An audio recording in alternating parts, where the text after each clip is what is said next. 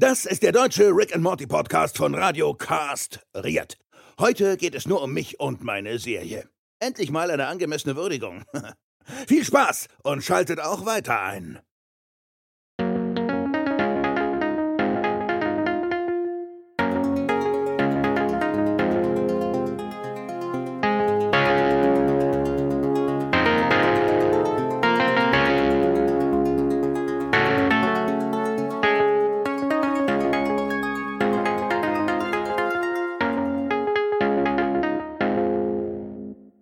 Hallo und herzlich willkommen zum Rick and Morty Podcast. Heute geht's um Episode 3 und wie es, wie ihr es gewohnt seid, sind wieder dabei der Björn. Hallo.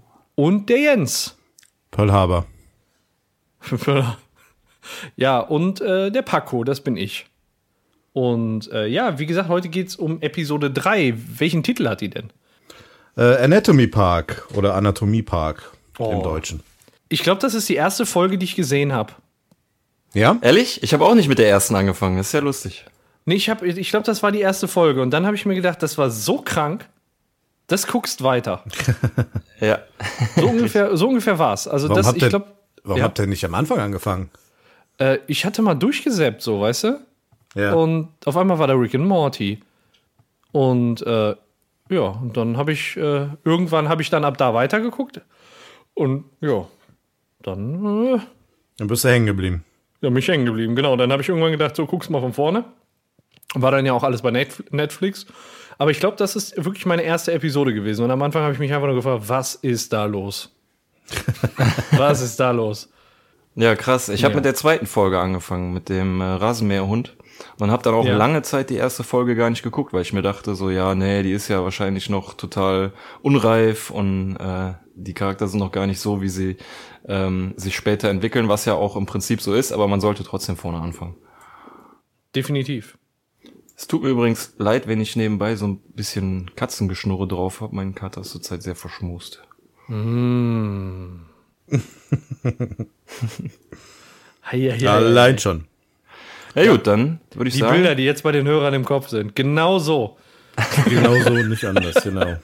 Ja gut, dann äh, start, sollen wir mit der Folge starten oder habt ihr noch was Auf zu jeden sagen? Fall. Alles Nö, klar. legen wir los, ne? Ach so. Äh, nee, doch, legen wir los. Denn das erste, was ich sagen möchte, ist, dass es äh, die erste Folge ist, die ähm, das Thema äh, Weihnachten hat. Richtig, eine Weihnachtsfolge. Genau. Oh ja. Oh ja, stimmt. Gibt's irgendwie in, in jeder Serie, ne? Simpsons, South Park und so, gehört irgendwie immer eine, eine Weihnachtssendung dazu. Ja, die Ja. brauchen ja irgendwas, was sie halt immer wieder Weihnachten ausstrahlen können. Ja, aber ich finde das irgendwie blöd, dann ja, so eine Folge im Sommer anzugucken, das finde ich immer. Ja. Da, da gucke ich mir bei Weihnachten lieber irgendwas an, was nichts mit Weihnachten zu tun hat. Also es geht ja auch nicht so tief in den Weihnachtsgedanken, ne? Also es ist ja schon ein Element ist mit da drin, da kommen wir ja gleich drauf, aber Ja. So viel mit Weihnachten hat es ja jetzt auch nicht zu tun. Also es- die Folge geht mehr in Ruben als in Weihnachten rein. Ja, das, das stimmt auch. Ja, der, das, so kann man sagen, genau. Der Storystrang mit Ruben gefällt mir auch wesentlich besser als der mit der Familie. Aber ursprünglich war es nicht als äh, Weihnachtsepisode geplant, sondern es sollte eigentlich Thanksgiving werden. Ah, okay. Aber warum sie das letztendlich, also die haben sehr viel umgeändert. Ich kann ja nachher am Ende mal erzählen, was sie alles so für Ideen hatten für die Folge. Aber äh, gehen wir erstmal drauf ein, was letztendlich draus geworden ist, würde ich sagen. Ähm, und da sehen wir dann halt in der ersten Szene ganz klar, dass Weihnachten und Schnee liegt und äh, überall Weihnachtsdekoration und Jerry holt einen Weihnachtsbraten aus dem Ofen. Der hat's ihm richtig Singend, besorgt. Er ist so ein richtiger Hausmann, ne? So mit Schürze und oh, perfekter Braten, dem habe ich es ordentlich gegeben. ja, also Jerry hat, hat Bock auf so einen richtig schönen, schönen Familienweihnachtstag äh, oder ja, wahrscheinlich komplettes Weihnachten. Und äh, geht dann aber ins Wohnzimmer und entdeckt, dass irgendwie alle mit ihren äh, mobilen Geräten beschäftigt sind. Handy und Tablet und äh, das gefällt ihm gar nicht so gut. Ja, weil er hat Bock auf so ein, ähm, wie, wie nennt er das? Menschliches Weihnachten? Oder also im Englischen sagt er Human Christmas, deswegen, Ja, so ein menschliches Zusammensein. ich weiß jetzt gerade ehrlich gesagt nicht so genau, was er im Deutschen sagt, aber jedenfalls ähm, hat er da keinen Bock drauf und will ihnen die ganzen Geräte abnehmen. Genau, also ähm, es kommt ja noch dazu, dass seine Eltern quasi äh, zu Besuch kommen. und äh, kurz davor sind, da einzutreffen. Und deswegen wollte er schon eher, dass die ganze Familie dann da eben zusammen ist und ein traditionelles Weihnachten dann eben feiert. Ohne Smartphones und so weiter. Ja, und was da relativ, was heißt relativ wichtig, aber es ist, wird später nochmal oder drauf eingegangen, dass Summer ja ihr Handy auch da reingetan hat. Ja, genau, das wird später nochmal wichtig. Ja, und nachdem dann alle ihre, ihre mobilen Geräte abgegeben haben, ähm, kommt Rick rein mit äh, ja, einem, einem Gast, wie es aussieht, dem Weihnachtsmann. Genau, äh, im total heruntergekommenen Weihnachtsmannkostüm, die Haare und den Bart total fettig. Ja. Äh, überall Fetzen an den Klamotten und äh, ja, das erste, was jetzt zur Begrüßung gesagt ist, Pearl Harbor. Ja. Deswegen gerade meine. Äh, ne? Der hat sich auch, der ja, hat sich auch schön vollgepisst, sehe ich. Hätte ich eigentlich Korea sagen müssen. Ja, das sagt er als nächstes, genau. Also es ist so dieses äh, typische Klischeebild von diesem äh, amerikanischen Weihnachtsmann, der im Kaufhaus sitzt und, und den Kindern ihre, sich ihre Wünsche anhört und so. Das sind ja wahrscheinlich immer irgendwelche abgehalfterten alten Säcke, die in irgendwelchen Kriegen gedient haben und jetzt noch sich irgendwas dazu verdienen müssen. Also mhm. ich habe dieses Bild irgendwie schon öfter gesehen, keine Ahnung. Ja, und äh, dieser, dieser Weihnachtsmann ist Ruben. Und äh, ja, Ruben ist quasi ein Penner, der als Weihnachtsmann verkleidet ist. Und einmal im Jahr, äh, sagt Rick zumindest, äh, stellt er für, für Ruben ein medizinisches Gutachten aus. Ja, und dann verschwinden die halt in die Werkstatt, ne? Und äh, dann klopft es auch schon an der genau. Tür und der nächste Besuch kommt nach. Jerry kann das erst gar nicht so richtig glauben, ne? Dass er, ähm, dass der Rick da jährlich jemanden aus äh, Wohltätigkeit untersucht, aber wir werden ja später noch sehen, dass es auch wirklich nicht so ist. ja, und dem Ruben geht's auch noch ganz gut in dem Moment, ne? Ja, abgesehen also. davon, dass er nur Pearl Harbor und Korea sagen kann. ja, ich glaube, ich glaube, der Rest von ihm scheint aber noch ganz in Ordnung zu sein, bis auf das Oberstübchen. Ja, das äh, werden wir später noch sehen, ob da noch so alles in Ordnung ist. Ja. Aber äh, jetzt kommt erstmal kommen erstmal die Eltern von Jerry. Er lässt sie rein und will die Tür schon zumachen. Da steht aber noch jemand draußen vor der Tür. Ähm, wie hieß der noch gleich? Jacob. Jacob, genau. Genau, richtig. Jacob. Afroamerikaner. Ein dunkelhäutiger Gentleman. Genau. Und äh, ja, sieht sieht eigentlich ganz ganz äh, gut gekleidet aus hier so mit dem Sweater und so. Und äh, Jerry weiß erst gar nicht so genau, was, wer das jetzt ist, warum der mit seinen Eltern jetzt da hinkommt und ähm, fragt, ob er ein Freund der Familie ist. Und da sagt der Vater von Jerry schon, ja, er ist eigentlich schon ein Teil der Familie. Aber man weiß noch nicht so wirklich äh, genau, was er damit jetzt meint. Es gibt ja noch ein, äh, ja, ein kleines Detail, was ihn ausmacht. Äh, die Smith-Familie ist ja eine weiße Familie und Jacob ist ein Schwarzer junger schwarz äh, äh, Mann, der halt mit den mit seinen Eltern, die ja schon relativ alt sind, dann eben da erscheint. Ja, ja, ja. Nochmal das als Unterschied. Ja, und äh, während sich alle vorstellen und äh, Jacob schon so die erste Sympathie erntet von der ganzen Familie, außer von Jerry, ähm, kommt Rick und fragt Morty, ob er vielleicht einen kurzen Augenblick Zeit hat, um äh, mit in die Garage zu kommen. Und dann entführt er ihn in die Garage. Ja, aber wie locker lässig er da reinkommt, ne? Er begrüßt erst so die Eltern von Jerry, ne? So total herzlich und dann, äh, Rick, kannst du mir mal gerade, äh, kannst du mir gerade helfen, sagt er dann. Und äh, nee, Morty sagt er. Und ähm, ja, und dann geht's in die, in die Garage und dann stellt sich die Situation ein bisschen drastischer dar. Ja, da liegt Ruben schon nackig mit einem Laken bedeckt auf einer Tischtennisplatte. und äh, Morty weiß erstmal gar nicht so genau, was los ist. Und es prassen dann auch wieder so, so haufenweise Informationen innerhalb kürzester Zeit auf den Morty ein, ohne dass er das überhaupt äh, alles kapieren kann. Also Rick äh, schwafelt irgendwas davon, dass äh, er einen Dr. Xenon Bloom finden soll.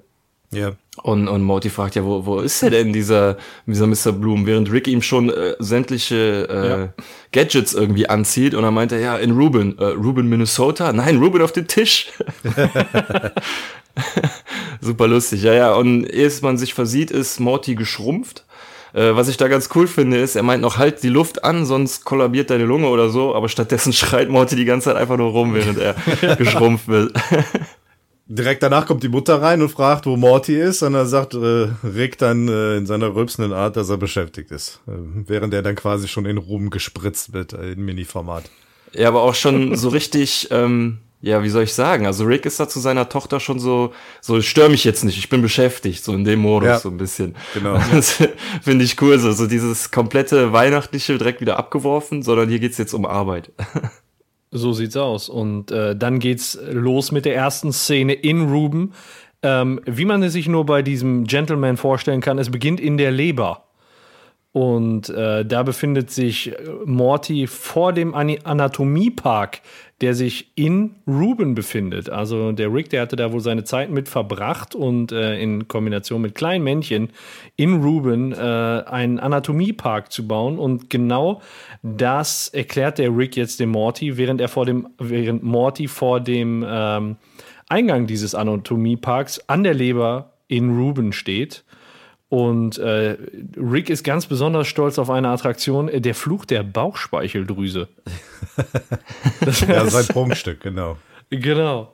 Da darf keiner was gegen sagen. Und wer was dagegen sagt, der muss mit Konsequenzen leben. Ja. Ja, das ist ja schon so ein irgendwie so ein ganz äh, klarer Hinweis zu, zu Disneyland, ne? Mit Fluch der Karibik. Ja, Pirates, genau. Also das ja. Fahrgeschäft auf jeden Fall. Äh, später kommt dann noch mal so eine, ja, äh, eine Referenz auf äh, auf Jurassic Park. Ja, ich, also ich denke, in dem Moment, wo er vor diesem Eingang steht, wird eigentlich schon klar, dass das äh, eine Anlehnung an Jurassic Park ist, weil dieses Logo ja auch schon so so gestaltet ist und Ja. ähm, ähm, abgesehen davon ist es halt natürlich auch irgendwie wie dieser Film, wie wie hieß der, ähm, die die Reise ins Ich oder Ja, gab, ja, ja. gab da mal so einen Ja. Film, wo Leute in, sich auch schrumpfen ließen Ja. und dann in so einen Mensch rein, so, ne? Ja, genau. Und ich muss generell sagen, dass ich dieses äh, Szenario oder dieses Setting einfach super cool finde. Ich habe schon immer Sachen geliebt, die ähm, ja irgendwie so so Blutbahn und sowas etwas, ähm, äh, wie soll ich sagen? Fühlst du es in dir? Genau das, weißt du? So.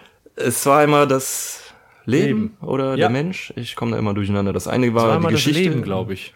Ja, und also das, das äh, fand ich damals schon super cool und man, ja, es war zwar irgendwie eine Zeichentrickserie, aber man hat ja trotzdem irgendwas gelernt so davon, so mit Sauerstoff und die ganzen Zellen, die da gearbeitet haben und so. Die Ich habe das immer gerne geguckt. und so weiter, genau. Ja.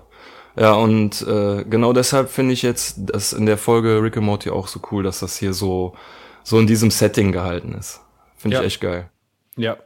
Der Film war, glaube ich, damals mit Dennis Quaid, ne? Kann das sein? Genau, und mit dem netten Niederländer aus, äh, aus die äh, drei Caballeros, aber ich weiß nicht, wie der Schauspieler heißt. Ich hätte beinahe gesagt Dolph Lundgren, aber der kam aus Schweden. Der kommt aus Schweden. Egal. Ähm, genau, wir sind äh, in Ruben drin. Und äh, es geht jetzt äh, straight Richtung Leber, wo eine Großbaustelle ist, sagt äh, der Rick noch. Und ähm, Morty geht da rein, wird dann direkt von irgendeinem, ja, so einer Puppe, Monsterpuppe attackiert. Und er sagt, äh, Rick, hier ist ein Monster. Und Rick sagt, das einzige Monster hier ist Alkoholismus. Und das war ein richtig guter Spruch. Dass ausgerechnet er das sagt, ne? Ja, während er rülpst. also richtig, richtig gut. Ja, und äh, da ist ja, ist ja dann in diesem, in diesem Geisterschloss oder was das sein soll. Und da trifft er dann auch ähm, auf andere, ja, wie soll ich sagen, Überlebende, andere Menschen und auf Dr. Xenon Bloom, von dem ich ehrlich gesagt keine Ahnung habe, was der sein soll. Ich habe auch überlegt, was der darstellen soll. Also, ähm, der sieht irgendwie aus wie so ein Einzeller, ne? Oder sowas. Ja, irgendwie schon, aber scheint ja den, den Verstand eines äh, richtigen Menschen zu haben, wenn er so einen Park bauen kann. Ja. Naja, jedenfalls erkennt man direkt äh, so ein paar, wie soll ich sagen, Parallelen zu einem Charakter aus Jurassic Park. hat ja diesen, Ja, das stimmt. Der, vor allem der Stock noch, ne? ja, der Bernstein, mit dem Bernstein drinne, wo bei Jurassic Park diese Moskito drin konserviert war und dieser Schnurrbart halt so. Das Ja. lässt ihn für mich total aussehen wie dieser, ich weiß gar nicht, wie der heißt aus Jurassic Park, dieser alte Mann, der das gebaut hat. Ja, ich weiß jetzt gerade auch nicht, wie der hieß. Ja, ähm, mit ihm zusammen sind da noch äh, Annie eine, ja, ich weiß nicht, also sie scheint ein bisschen, kleines bisschen älter zu sein als Morty. Er verliebt sich jedenfalls direkt beim ersten Blick in sie. Ähm, Roger, einem anderen Parkmitarbeiter und Poncho, so einem, ja, so einem, so einem Arnold Schwarzenegger-Verschnitt, der seine, seine Gürtel so trägt wie Munitionsgürtel so ein bisschen und auch eine Tätowierung auf dem Arm und so. Und äh, im Audiokommentar haben sie gesagt, dass der, also dass er zumindest den Namen eines Charak Charakters aus Predator trägt. Da hieß auch einer okay. Poncho von den Soldaten. Allerdings habe ich den dann mal gegoogelt und das war dieser diese, dieser Weiße mit der Brille, also noch der schmächtigste von denen. Ich hätte jetzt eigentlich gedacht, dass das irgendwie der Schwarze war oder so, der, keine Ahnung. Aber naja, jedenfalls scheint der so der harte Hund zu sein. Der packt ja Morty auch direkt und will ihn ausquetschen und hält ihn für einen Eindringling und so. Aber Rick äh, kann das alles ähm, dann ein bisschen entschärfen, indem er dann sagt, dass er hier ist, um mit Xenon Bloom zu reden. Und ja, der fragt dann auch direkt, was ist denn da los? Ja, und Dr. Xenon Bloom sagt dann, dass, ähm, was sagt er irgendwie, die Sicherheitssysteme Sicherheitssystem. sind offline und deswegen sind die Stimmt, Exponate ja. auf freiem Fuß. Und im Prinzip, das ist so dieses, dieses typische Jurassic Park Setting. Genau, ja. weil die Exponate nämlich ausgebrochen sind. Das sagt er auch noch. Ja, genau. Und dann, äh, meine ich, endet die Szene damit, dass Hepatitis A angreift. Das sind nämlich die Exponate, die ja, äh, ganzen gefährlichen Krankheiten, die es so auf dem Planeten gibt. Ja. Äh, sind alle in Ruben und waren bis vor kurzem noch ähm, eingesperrt und sind jetzt quasi frei. Der hat echt alles. Der hat alles. Ja, und die, äh, die nächste Szene spielt dann ausnahmsweise mal wieder außerhalb von Ruben, nämlich im Esszimmer, äh, im weihnachtlichen Esszimmer der Familie. Und äh, da sieht man nur, wie Jacob der Mutter von Jerry den äh, Mund genüsslich abwischt und äh, ja, Jerry fragt dann äh, nach der Beziehung, die die zueinander haben, also in welchem Verhältnis die zueinander stehen. Und der Vater, der versucht das dann zu erklären, äh, so mit den Worten, die habe ich mir extra aufgeschrieben, weil ich das so klasse fand. Wenn Geist und Seele für ewig verbunden sind und die Ewigkeit vor der Tür steht, ist das eine Einladung, den Körper freizulassen und eine Chance zu teilen und zu experimentieren. Ja. Was er damit bloß meinen kann. Ja. Äh, ja, ich glaube, da kriegt man schon so erste Vermutungen, wie diese Beziehung da äh, zwischen den dreien da steht. Äh, der Jerry fragte dann den Jacob vorher noch, ob er sowas wie ihr Pfleger ist, was vielleicht auch noch naheliegend ist oder vielleicht ja. seine letzte Hoffnung. Und äh, der Vater erklärt es dann eigentlich relativ deutlich, dass ähm, ja das quasi eine Dreiecksbeziehung ist ja, ist der Jacob ist der Liebhaber der Mutter und der Vater, der schaut gerne äh, dabei zu. Mal vom Superman-Kostüm. Und im Schrank. Im Schrank, aber immer als Superman verkleidet. Ja.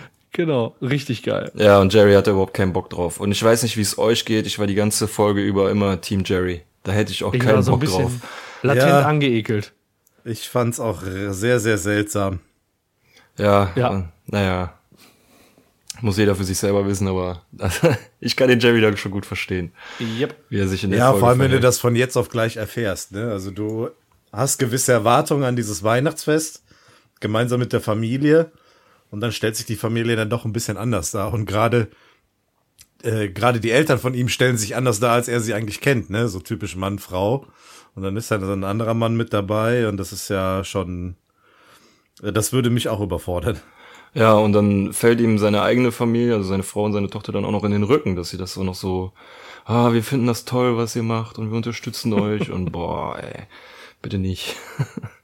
Ja, die Summer, die nutzt es ja dann natürlich äh, direkt aus, ne, indem sie ihm dann sagt irgendwie, ja, fröhliches Familienfest.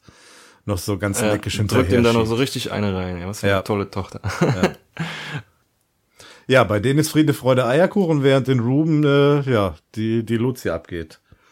Ja, wir befinden uns jetzt im Atemsystem und der Kampf gegen Hepatitis A nimmt seinen Lauf. Äh, also die, ähm, die Protagonisten in Ruben fliehen dann eben in dieses Atemsystem und schaffen es so gerade eben, Hepatitis A abzuhängen, indem die ähm, ja dieses Monster aussperren. Das kann dann nicht hinterher, weil die rechtzeitig die Tür schließen. Und da haben sie nochmal Schwein gehabt, wa? Ja, einen Hund haben sie gehabt. Der kommt dann nämlich auch noch mit durch die Tür. Der Goofy-Verschnitt. Wo kommt der denn? Ach, das ist doch Maskottchen gewesen, ne? Genau, so ein Maskottchen vom Park. In dem Moment, wo sie die Tür schließen wollen, kommt er noch schnell rein. Ah, lass mich rein, lass mich rein. ja, und du sagst es richtig, das ist äh, wohl eine Referenz an Goofy. Also so wird es zumindest äh, im Internet gedeutet. Weil er ja. muss direkt auch wieder seine, seine Maske da anziehen. Ja, das ist dann so ein bisschen komisch, ne? Vorher war dieser Dr. Xenon Bloom immer so völlig der relaxte Kerl und so, aber gerade in dem Moment, wo er den sieht, wo er seinen Helm oder seinen, seinen Hundekopf ausziehen will, dann brüllt er den an, zieh ihn sofort wieder an. Bleib in deiner Rolle. Ja, Show ist alles. Naja, aber ich finde das ganz cool. Die sind dann nämlich in der Lunge und ähm, da stellen sie fest, dass Ruben nicht genug Sauerstoff bekommt. Das liegt an naja, wo genau sie das, äh, woran das liegt, wissen sie nicht. Der Morty will das dann rausfinden. Was ich recht komisch finde, dass er dann auf einmal so, so krass Eier zeigt und dann da so hochklettert. Aber er sagt ja, ja. er, macht, er macht's, weil es Spaß macht. Ja, ja er Aber macht wegen Annie. Genau. Also seien wir doch mal ehrlich, der ja. macht einen auf dicke Hose. Genau. Und äh, die fängt sich dann an zu ekeln vor irgendwelchen, ähm, was ist Tuberkulose? Bakterien oder ein Virus? Weiß ich, ich glaube Bakterien oder jedenfalls so tu Tuberkulose ähm, ist da, äh, ist da in so, in so ähm, Narbengewebe ein, einge, äh, eingesperrt, nenne ich es jetzt mal. Ja. Und Dr. Xenon Blum will dann noch so beruhigen, ja, keine Sorge, fast jeder hat sowas und die sind aber im Narbengewebe eingesperrt und dann merkt er aber, dass da Narbengewebe zerrissen wurde und welche frei sind. Und dann sagt er, Moti, schnell soll runterkommen, weil die Viecher verfolgen ihn schon. Das sind irgendwie so kleine, eklige, spinnenartige Viecher, die dann da in der Lunge rumkrabbeln. Ganz ekelhafte Vorstellung, wenn ihr mich fragt. Ja. Und äh, ja, um sich dieser zu erwehren, ballert Poncho wie ein Irrer einfach in der Lunge rum. Obwohl Dr. Xenon Blum ihm vorher noch gesagt hat, er soll es nicht machen. Ja. Ja, die, äh, das Resultat davon ist dann, dass Ruben husten muss, äh, was sie alle irgendwie nach oben saugt. In, in diese in diese Lungenadern rein oder wie das aussieht oder keine Ahnung. Ja, genau, der zerschießt ja die Bläschen und äh, diese, diese Lungenkanäle da, ich weiß jetzt nicht, wie die heißen, die sind ja dann beschädigt. Und äh, genau eben in dem Moment, wo Ruben dann anfängt zu husten, kommt dieser Sog und äh, die versuchen dann äh, schnell in den Verdauungstrakt zu kommen. Ja, aber während er hustet, ist, äh, finde ich, einer der besten Gags in der ganzen Folge drin. Ja. soll, will sich Morty nämlich noch, äh, will diesen, diesen Goofy, der ähm, läuft Gefahr, da weggesaugt zu werden, werden von der Husterei. Und Morty schnappt sich ihn noch und äh, Frage sagt noch so, ja, du wirst nicht sterben, keine Sorge, wie ist dein Name? Mein Name ist, ah, oder wird er schon weggesaugt und ja. dem werden im Flug irgendwie sämtliche Schichten des Körpers entzogen. Erst das Kostüm, dann die Haut, dann die Muskeln und am Ende bleibt noch das Skelett übrig. Ja. Und das wird dann dem, dem Rick ins Gesicht gehustet, weil der gerade über Rubens äh, Gesicht ist und gucken wir, was da los ist. Also ja, da habe ich mich echt gut. kaputt gelacht in dem Moment. Ey. Übrigens, Tuberkulose ist eine äh, bakterielle Geschichte. Sehr gut, Dankeschön. Dr. Paco klärt auf. Ja, und genau. Dr. Wiki. Dr. Wiki. Dr. Google. Ja gut, okay, jedenfalls gibt Morty durch, dass es an Tuberkulose liegt, äh, das, das Problem da drin. Und Rick sagt, ja, kein Problem, das kann ich heilen. In dem Moment, wo er mit irgendwie so einer Riesenspritze ausholt, ist Nulllinie. Okay, den Tod kann ich nicht heilen. du bist gefangen in einem toten Körper. Ja, und sagt noch so nach dem Motto, mach das Beste draus. Ja, ich meine, äh, Hauptpriorität ist euch da rauszuholen, aber wenn das unmöglich ist, dann solltet ihr euch wenigstens vergnügen. ja. Also er nimmt es relativ gelassen, dass eben gerade der Ruben, den er ja ja anscheinend kennt, da auf dem Tisch äh, verreckt ist. Ja, und äh, gut, ähm, im Laufe der Folge überlegt er sich natürlich Sachen, um Morty da rauszuholen, aber im ersten Moment macht es so den Eindruck, so, ja, okay, den kann ich abschreiben. ja. Und äh, so langsam fängt es dann auch im Ruben an zu stinken, weil der ja äh, gestorben ist. Und äh, da fragen sich die Leute, in Ruben, wie kommen wir da möglichst schnell raus? Und natürlich, wie kommt man schnell aus einem Körper oder wie befördert ein Körper schnell was aus sich heraus? Durch den Dickdarm. Genau, untenrum. Es, tu, es tut mir leid, ja, untenrum muss es raus. Und ja. Äh, ja, Dr. Blum weist dann auch Morty auf dem Weg zum äh, Dickdarm darauf hin, dass äh, er vermutet, dass jemand äh, sabotiert haben muss und äh, weist Morty darauf hin, er soll äh, unbedingt auf Annie achten, weil er Annie halt im Verdacht hat. Und das fällt Morty natürlich ganz besonders schwer, weil er ja so ein bisschen für Annie auch schwärmt, ne? Ja, genau. Ja. Also ähm, er wird dann noch von diesem, äh, wie heißt der große Typ nochmal? Poncho. Poncho. Poncho, genau. Wird von Poncho als Zwölfjähriger betitelt. Ja. Und äh, das kränkt äh, Morty so ein bisschen und er geht dann zu dieser, zu dem Mädel hin und sagt, ja, eigentlich bin ich nicht zwölf, sondern 14. Naja, und sie äh, interessiert das gar nicht so, so sehr und äh, geht dann, dann, dann weg. Morty ist geknickt und kriegt dann noch von Rick über, über Kopfhörer so ein mit, so von wegen, haha, Bauchlandung, Morty, und ist dann total, ja, äh, total gekränkt. Genau, ja. Aber vielleicht kriegt er ja später noch eine Chance. Jedenfalls äh, machen sie sich auf und steigen in das äh, Fahrgeschäft, äh, das sie durch den Dünndarm bringen soll. Und das ist ja auch wieder so eine, ähm, jetzt habe ich den Namen von der Attraktion im Disneyland vergessen. It's a small world. Fluch small der world. Pankreas nennen sie es oder Fluch der Bauchspeicheldrüse? Nee, nee, die sind ja jetzt äh, hier in diesem, wo sie in dem Boot sitzen und da die ganzen, ganzen komischen Puppen Viecher da singen, singen ja, und genau. da am Tanzen sind Ach so. oder fast tanzen und dieses Lied am Trällern sind. Äh, die singen wir It's a Small, Small Intestine. Ich musste gerade mal nachgucken, was Intestine heißt und das heißt wohl Darm. Mhm. Also wird's ja, ja passen. Also es ist genau. ein kleiner, kleiner Darm, da fahren die dann eben durch. Und ähm, die singen das eben in ihrer piepsigen Stimme und das ist halt wie It's a Small World von Disney, Disneyland oder Disney World. Jeder, der damit mal gefahren ist, der kennt das. Das haben übrigens äh, Dan Harmon und Justin Roiland selber eingesungen und dann hochgepitcht. Echt? Ja. Krass. Also ich wusste, ähm, dass dieses Fahrgeschäft bei den Simpsons auch schon mal ähm, aufs Korn genommen wurde. Da sind, ich glaube, Bart und Lisa auch mal so ein äh, dieses Ding gefahren und sind dann irgendwie verrückt geworden. Also ich weiß nicht, ja, ja, ja. Bart äh, hat dann zu Lisa gesagt, du traust dich nicht, dieses Wasser hier zu trinken. Und dann hat sie es getrunken und wurde krank. Ja. Naja, jedenfalls. Ja, zurück zu äh, Rick und Morty. Genau. Die fahren dann da an ihrem kleinen Bötchen, an diesen Puppen vorbei. Auf so ein etwas, äh, ach so, man musste übrigens sagen, dass sie ja eigentlich in Scheiße fahren, ne? ich wollte ich wollte gerade fragen. Die, ja. die fahren doch da in Scheiße, oder? Doch, doch, die das fahren, ist Scheiße, ja. Ja. Zum, also, Dünn, äh, zum Dickdarm fahren die, durch den man, Dünndarm. Wenn man jetzt auch in den nächsten Minuten so ein bisschen auf dieses, diese Substanz achtet, dann fällt einem auf, dass die auch dann durchaus immer mal wieder irgendwo auftaucht. An Wänden und Kleidung. Äh. naja, egal. Mit Liebe zum Detail insgesamt auch. genau. Ja, es muss ja im Prinzip scheiße sein, weil da treffen sie ja dann auf Gonorrhoe. Das nächste Monster, das sie bedroht. Übrigens auch bakteriell. Ah, krass. Hast du jetzt direkt alles schon rausgesucht? Ja, natürlich. Da bin ich ja gleich mal gespannt, ob dir da übersetzt, was auffällt. Übersetzt aus dem Altgriechischen heißt Gonorrhoe so viel wie Samenfluss und ist eine der häufigsten sexuell übertragbaren Krankheiten. Aha. Oh. Was hat Ruben da nur verbrochen? Ja, auf jeden Fall taucht, ähm, taucht äh, Gonorrhoe auf und äh, ja, greift die an, während die im Boot sitzen und schmeißt sie auch aus dem Boot raus, sodass sie dann in ja, der Scheiße schwimmen, äh, wortwörtlich. Und ähm, da sagte der, der Dr. Blum nur so den Spruch, ähm, haltet still, Gonorrhoe kann äh, nur Bewegungen sehen. ja, und, was auch wieder ganz klar so Jurassic geil. Park ist. Genau, in, das ist so geil. Und ähm, ja, dann schmeißt Gonorrhoe die trotzdem aus dem Boot und dann sa oder sagt er, äh, ja, ich hab's leider mit dem T-Rex verwechselt. kann ja mal passieren. So kann ja mal passieren, genau. Scheiße gelaufen. Ich meine, klar, das ist eine Verarsche an Jurassic Park, aber wer könnte das in dem Moment verwechseln? ja. Ein T-Rex und Gonorrhoe. Ja. Der T-Rex unter den übertragbaren Sexualkrankheiten. Ja, und das war so die Szene, wo ich mich halt gefragt habe, was Xenon Blum eigentlich für ein Typ ist, weil der springt dann in die Scheiße und also der sieht irgendwie so aus, als würde der sich daran auflösen müssen, aber tut er nicht. Naja, ist ja auch egal. Jedenfalls äh, schwimmen sie an, ich nenne es mal Land und äh, überlegen, was können sie dagegen tun. Und dann sie schwimmen an Darm. Darmwand. Darmwand.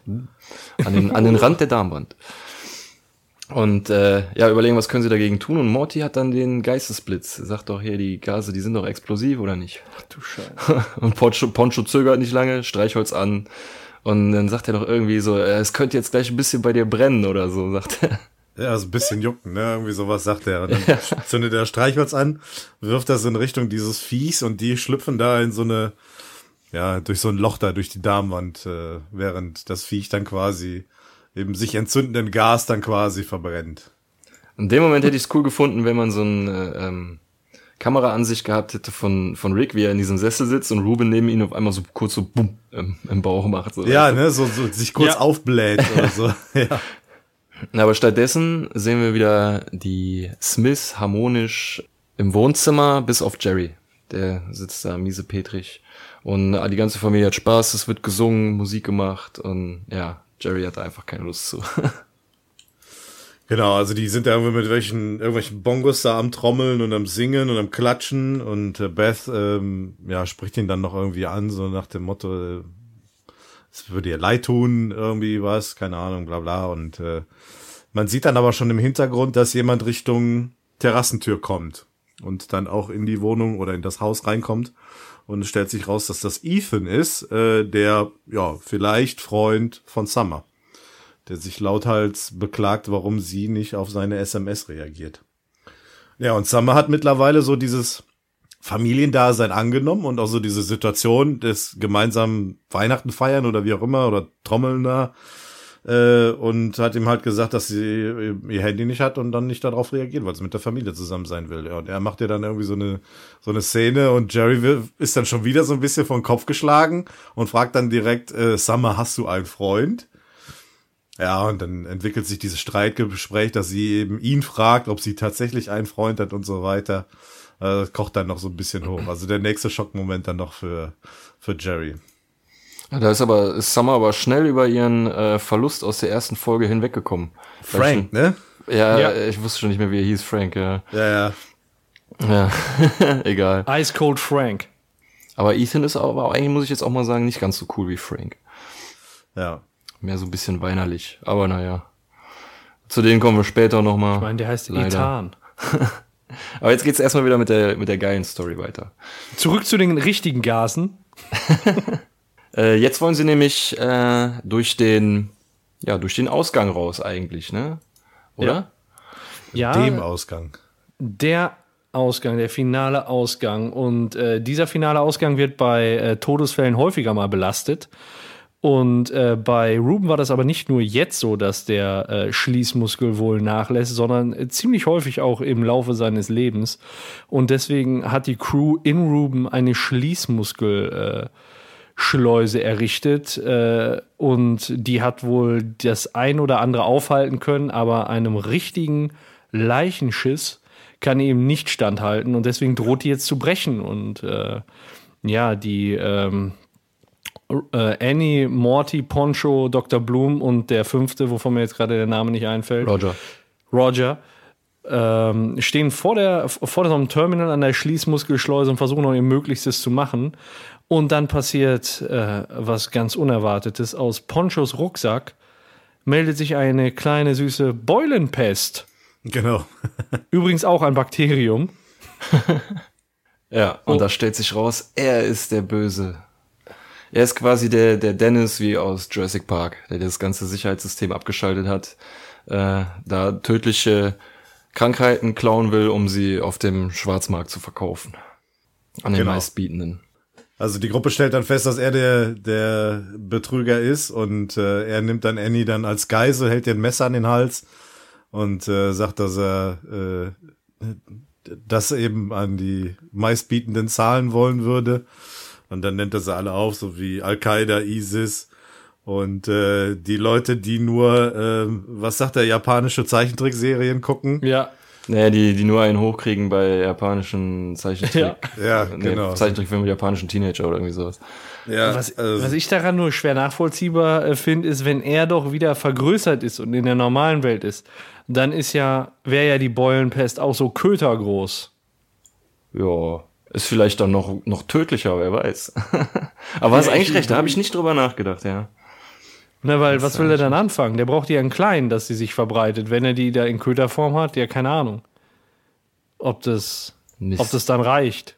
Da hast du ja jetzt wirklich so einen, so einen kleinen Haken an der Sache gefunden. Ja. Ich fand das bisher, ich fand das bisher alles so, irgendwie, das, das passte alles so gut mit dieser Ja. Schleuse, dem Schließmuskel und so. Das, das ich weiß, ich finde das einfach cool. Ich habe ja vorhin schon gesagt, dass ich dieses Setting cool finde und das, Ja. als ob das wirklich so passen würde. So als hätten die da wirklich stundenlang drüber nachgedacht. Ja, haben sie echt gut gemacht. Das stimmt.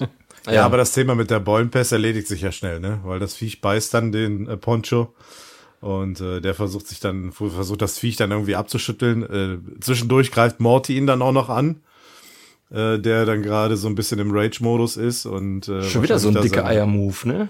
ja, von ihm. Ja. seine, seine Perle da retten wollte oder wie auch immer. Und naja, also Poncho macht auf jeden Fall, nachdem er gebissen wurde, da einen Abgang von diesem Podest da, wo die, wo die draufstehen, auf dieser Brücke da ähnlich. Fällt in die Untiefen des Dickdarms. Genau. Und äh, ja, die versuchen dann noch zu flüchten. Der Roger will dann noch irgendwie was an diesem Computer da einstellen, keine Ahnung, mit dieser Schleuse. Und bleibt dann aber unglücklich mit dem Fuß hängen zwischen irgendeiner Vorrichtung da und diesem Gerät, diesem Computer. Und äh, er sagt dann allen anderen, sie sollen weiterlaufen und äh, nicht auf ihn warten. Und die anderen stehen quasi schon an der rettenden Tür, äh, während er noch hinterher ruft, man solle seine Familie informieren, dass man sie liebt. Aber das könnte ein bisschen schwierig sein, weil die Frau hat ihren Mädchennamen behalten und die Kinder eben auch. Und in dem Moment platzt die Schleuse auf und er gießt sich über Roger und das war's. ihn.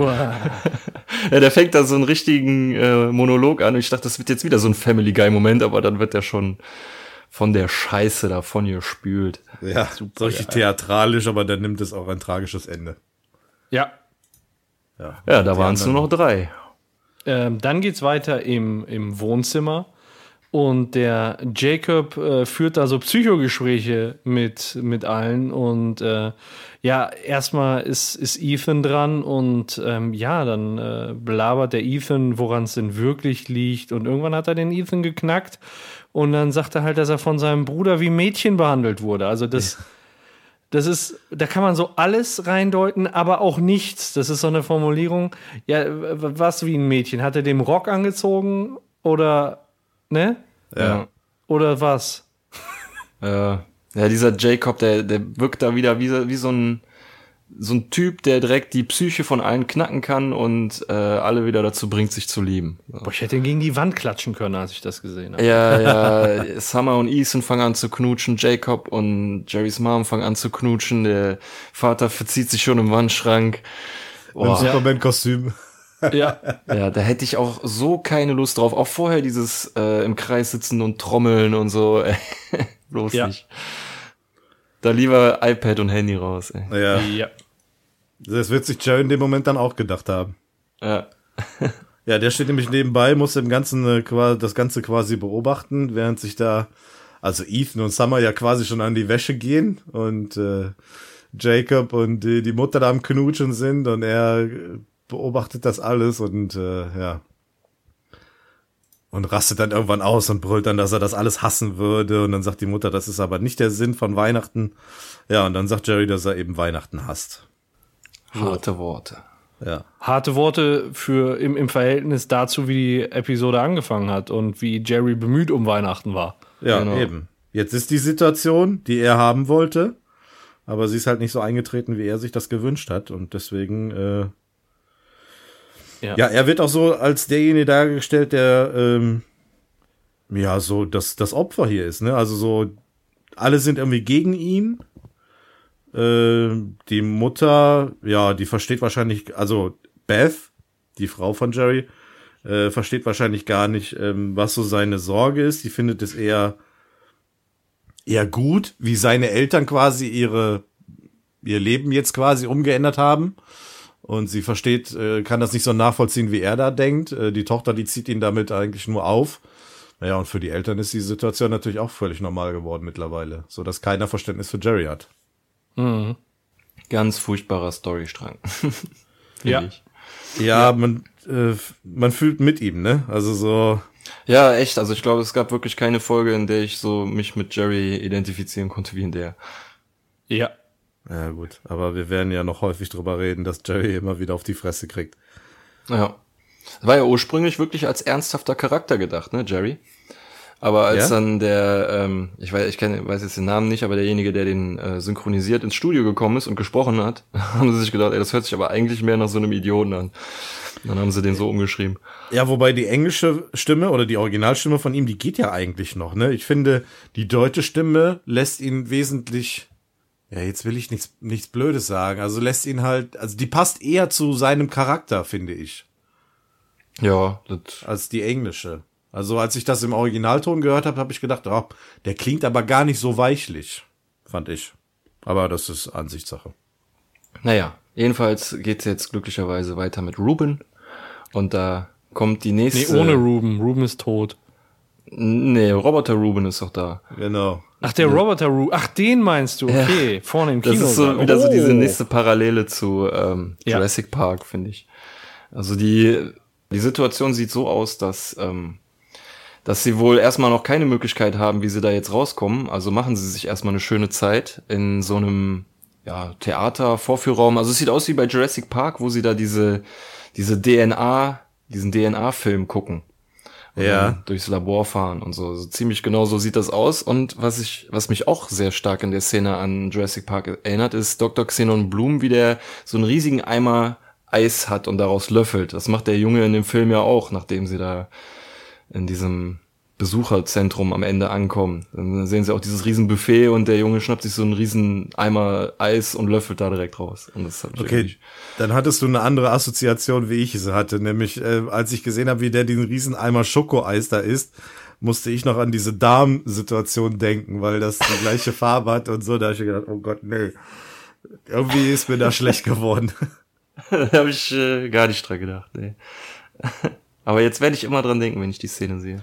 Ja, dann musst du noch mal, musst du noch mal reingucken. Ja, es, es gibt so Sachen, wenn man sie einmal erkennt, dann kann man nicht mehr weggucken, ne? Ja. Da könnte nämlich, äh, wollte ich eigentlich erst am Ende der Folge drauf eingehen, aber da könnte in der nächsten Szene, wenn wir ähm, nämlich wieder rauszoomen in die Garage zu Rick und ähm, Jerry, der dann gerade reinkommt, ähm, was mich nämlich an Jerrys Shirt so ein bisschen stört, ist, dass dem die, dass dem seine, ähm, dass die Tannenbäume auf dem Kopf stehen.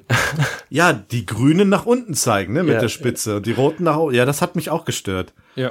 Ich dachte zuerst, das wären irgendwie Pfeile oder so, die nach unten zeigen sollten, aber dann sieht man ja dieses typische weihnachtliche Muster. Das Ja. hat mich auch gestört. Also im Prinzip, man könnte auch sagen, die Tannenbäume sind nicht verkehrt rum, wenn es die roten sind. Aber Tannenbäume sind Ja, in der Regel grün genau. und deshalb stehen sie jetzt irgendwie auf dem Kopf.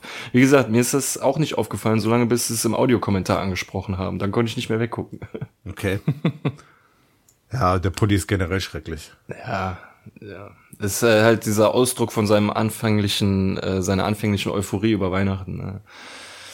Aber das hat sich ja mittlerweile alles gelegt, äh, sogar so stark, dass er zu Rick geht und gucken kann, ob er nicht irgendwie was mit ihm machen kann. Seine ganze Familie ist ja irgendwie im, im siebten Himmel und, und knutscht da rum.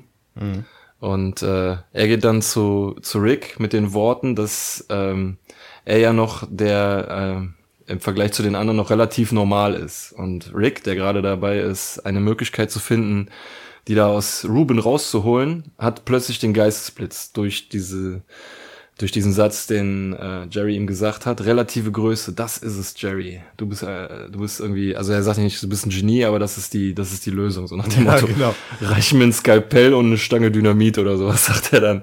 Ja, genau. Da, nicht mal da kriegt, äh, kriegt Jerry so ein bisschen Bonuspunkte oder wird dafür gelobt, sondern äh, äh, ja, Ja. das wird einfach so hingenommen, der nimmt die Lösung an und äh, fängt dann direkt an, da irgendwie weiter zu basteln. Ja.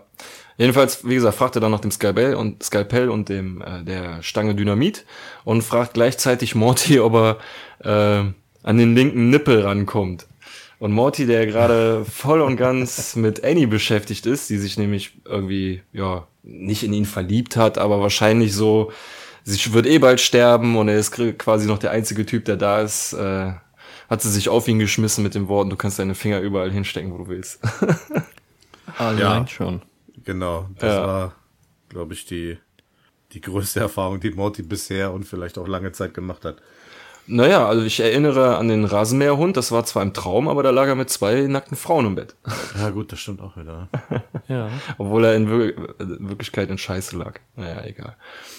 Naja, Rick fragt ihn dann, ob er, ob er zum linken Nippel kommen kann. Und Morty sagt, machst du witzig? Ich hoffe, ich reich beide. Und meint damit dann Annie so. Ja, da haben sie sich ein bisschen missverstanden. Aber dann werden sie aufgeschreckt, dadurch, dass äh, Ruben langsam anfängt auseinanderzufallen und ja, dann ab zum linken Nippel. Mit dem Knochenzug.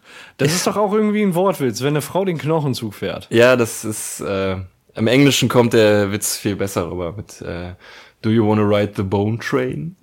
Mm, Weil, ah, okay, gut, siehst du, das äh, ne? wusste ich bis jetzt nämlich noch nicht. Schön auf ja. dem Knochenzug rumfahren. Aber in dem Moment, wo der so wirklich so ähm, wie soll ich sagen, so ausschweifend die beiden fragt, so Annie, möchtest du mit dem Knochenzug fahren? Und Morty, wie ist es mit dir? Möchtest du mit dem Knochenzug fahren? Habe ich mir schon gedacht, dass das irgendein, ja. irgendein Gag sein muss. So. Und dann, aber klar, im Englischen halt auch Boner und so, ne?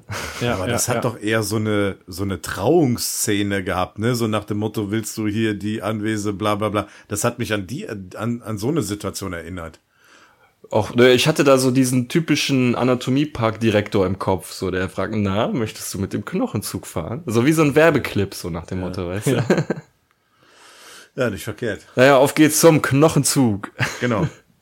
ähm, der allerdings, so wie es aussieht, keinen Autopiloten hat. Das heißt, einer muss zurückbleiben und ihn steuern. dann kommt so eine coole Szene, wo irgendwie vier, fünf Sekunden niemand was sagt und ja. sich niemand irgendwie dazu bereit erklärt, derjenige zu ja, sein, der ja. zurückbleibt.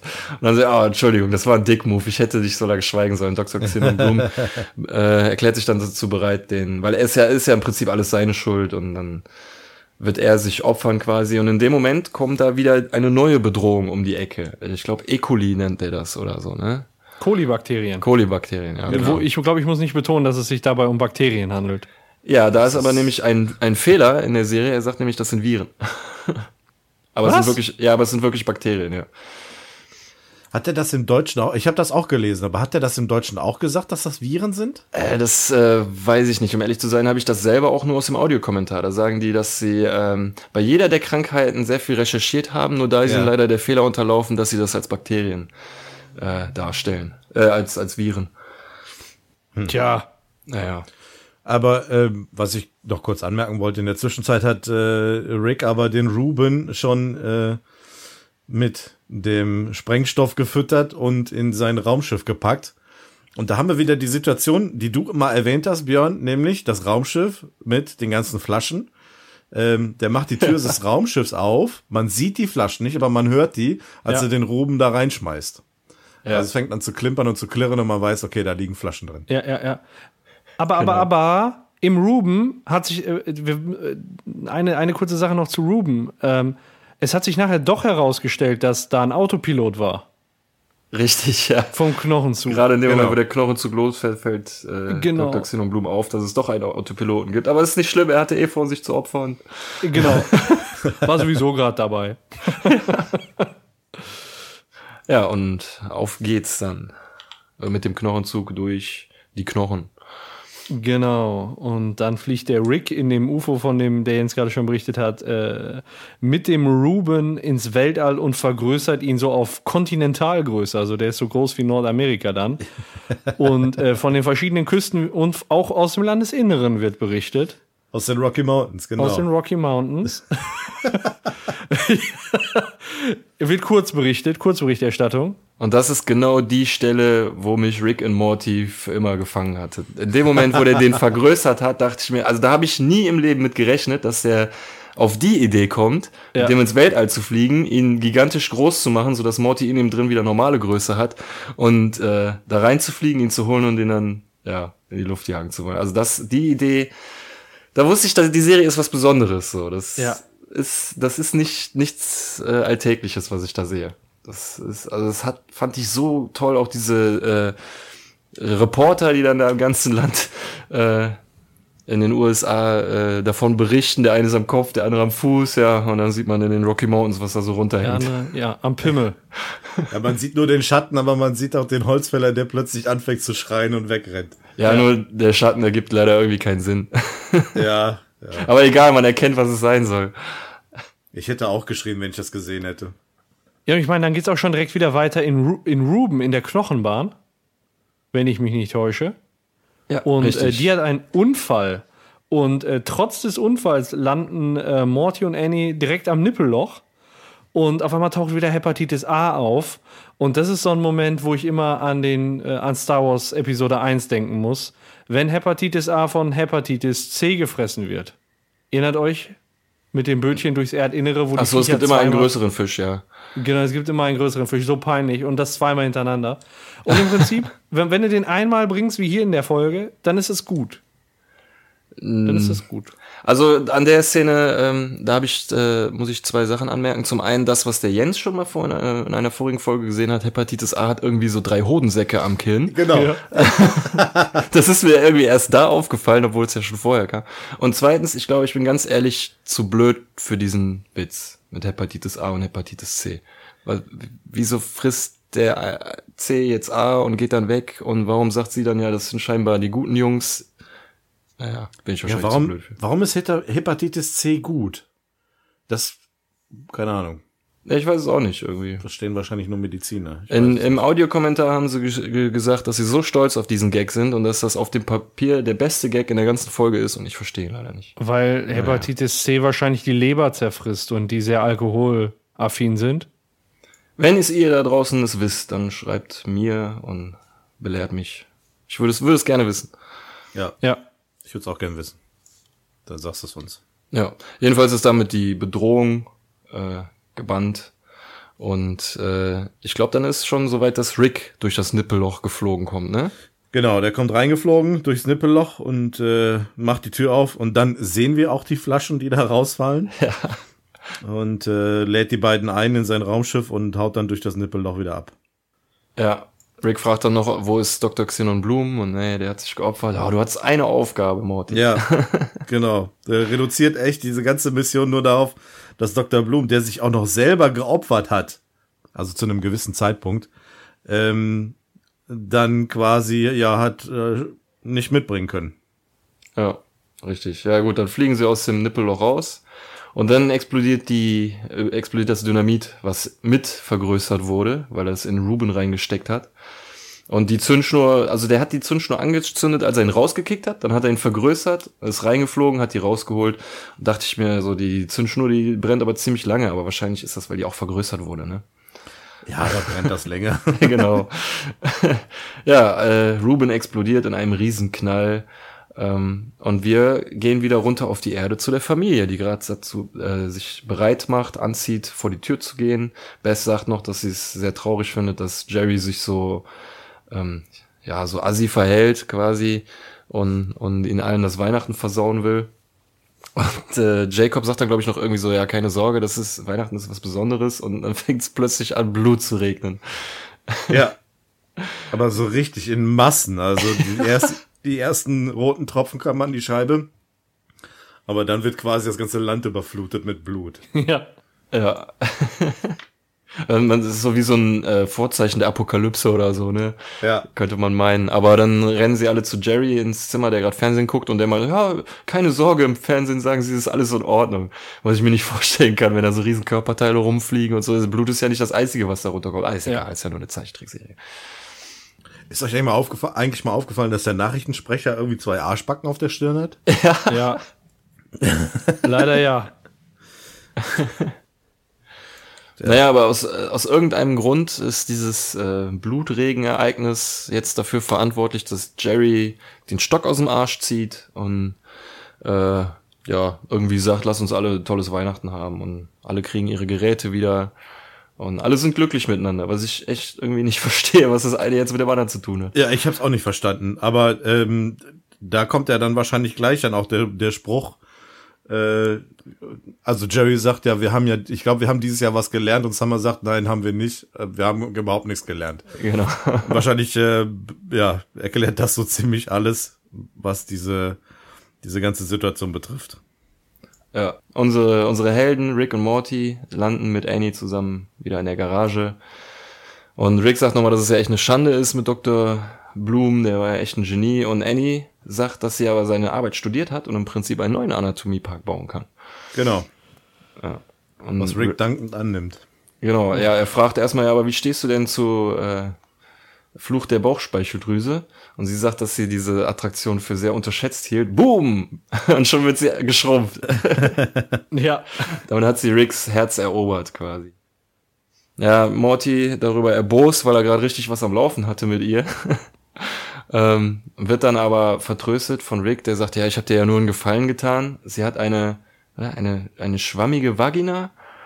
Ja, irgendwie sowas, ne? Im Englischen sagt, die, sagt er Puffy Vagina. Aber schwammig bezeichnet es. Aber egal. Ja, ich meine, Morty, Morty ist ja auch im ersten Moment so, das klingt doch nicht schlecht, so, was ist denn so schlimm daran? Ja. aber er naja. hat halt noch keine Erfahrung.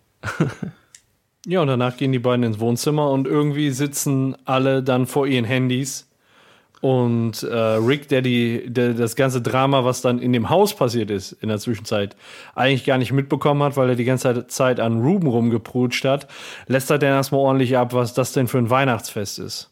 Ohne die ja. Entwicklung zu würdigen, die die ja. Familie in dieser Episode mitgemacht hat. In genau. nervigen Handlungsstrang. Derjenige, der sagt, Gott existiert nicht, plädiert darauf, dass ja an dem Tag der Heiland geboren wurde und warum sie sich denn jetzt alle in ihre mobilen Geräte vergraben und so. Und in dem Moment schaut Jerry in die Kamera und zuckt mit den Achseln. Ja, genau, das ist mir auch aufgefallen. Ja, und das ist die, der erste Bruch der vierten Wand. Sozusagen. Das ist der erste, ja? Ja, ja. Okay. Da haben sie sich ja auch noch extra im Audiokommentar drüber unterhalten. Ist er das? Ja, das ist er. Und was ist mit äh, 100 Jahre Rick and Morty.com. Ja, nee, da hat er nicht in die Kamera geguckt. Ah ja, okay, hast recht. Okay. Und ich persönlich sag das jetzt hier schon mal an der Stelle, werde ich später wahrscheinlich noch öfter an anderen Folgen sagen. Ich mag das nicht, dass hier die vierte Wand durchbrochen wird oder generell egal wo. Sowas reißt ja. mich immer raus und ich mag das nicht. Aber egal. Und dann auch noch von Jerry. Ja, eben. ja, ich kann das nachvollziehen. Das ist ein unpassender Moment. Ja. Na gut, aber damit endet die Folge auch. Genau, ja. dann kommt der Abspann. Schluss aus Feierabend. Ende Gelände. Ja, also ich fand die Folge wirklich richtig, richtig cool. Die, äh, wie gesagt, ich habe mit der zweiten Folge angefangen und danach dann die hier geguckt und die hat mich dann, hat mir gesagt, bleib dran, verfolg das weiter. Das äh, ja, ja, ja. Wird, wird dich nicht enttäuschen. Ja. Also bei mir ist es, glaube ich, eine 8 von 10. 8 von 10? 8 von 10, definitiv. Okay. Würde ich auch ja, sagen. Ich würde, ja, ich tendiere ein bisschen, ich fand die Folge eigentlich auch gut. Also das Setting war gut gemacht. Ähm, sie hatte nur ein bisschen wenig Rick für mein Empfinden. Der ist mir zu wenig aufgetaucht. Ja, okay. hast du eigentlich recht, ja. Deswegen würde ich eher nur eine 7 von 10 geben. Ich will Rick okay. öfter sehen. Ja, okay. Mhm. Ist legitim. Ja. Ja. ja. Und noch äh, ganz kurz, was ich eben gesagt hatte, ähm, die Ideen, die sie für diese Folge noch hatten. Also wie gesagt, das eigentlich sollte es eine Thanksgiving-Folge werden, wird dann Weihnachtsfolge. Dann sollte es ursprünglich ähm, eine, eine Zombie-Episode werden. Also in dem Körper von Ruben sollte eine Zombie-Apokalypse stattfinden. Ja. Da hat dann eine, sollte irgendein, nee, zwei Spezies sollten in ihm leben, irgendwie eine rote und eine blaue oder so. Nee, rote und grüne und die grüne wurden dann zu Zombies oder irgendwie sowas. Und ähm, die hatten sehr viele Ideen gehabt, die sie alle verworfen haben. Die einzige Idee, die von Anfang bis Ende durchgestanden hat, war, dass äh, ein riesig großer Leichnam im Orbit explodiert. das wollten sie unbedingt mit drin haben. ja, war anscheinend die beste Idee. Ja. Nee, die halten konsequent fest genau. an ihren Vorstellungen. Geile Folge. Ja. Ja, die war wirklich sehr, sehr gut. Okay, dann bedanke ich mich bei euch und äh, bedanke mich bei den Zuschauern. Ja. Und ich würde sagen, bis zum nächsten Mal. Ja, bis gleich, ne? Tschüss. Verrat doch nicht alles. Oh, tschüss. Mensch, Paco. Schaltet auch das nächste Mal ein zum Rick and Morty Podcast. Uns kann man hören auf iTunes oder auf rickandmorty.kastriert.de. Ich bin dann mal weg.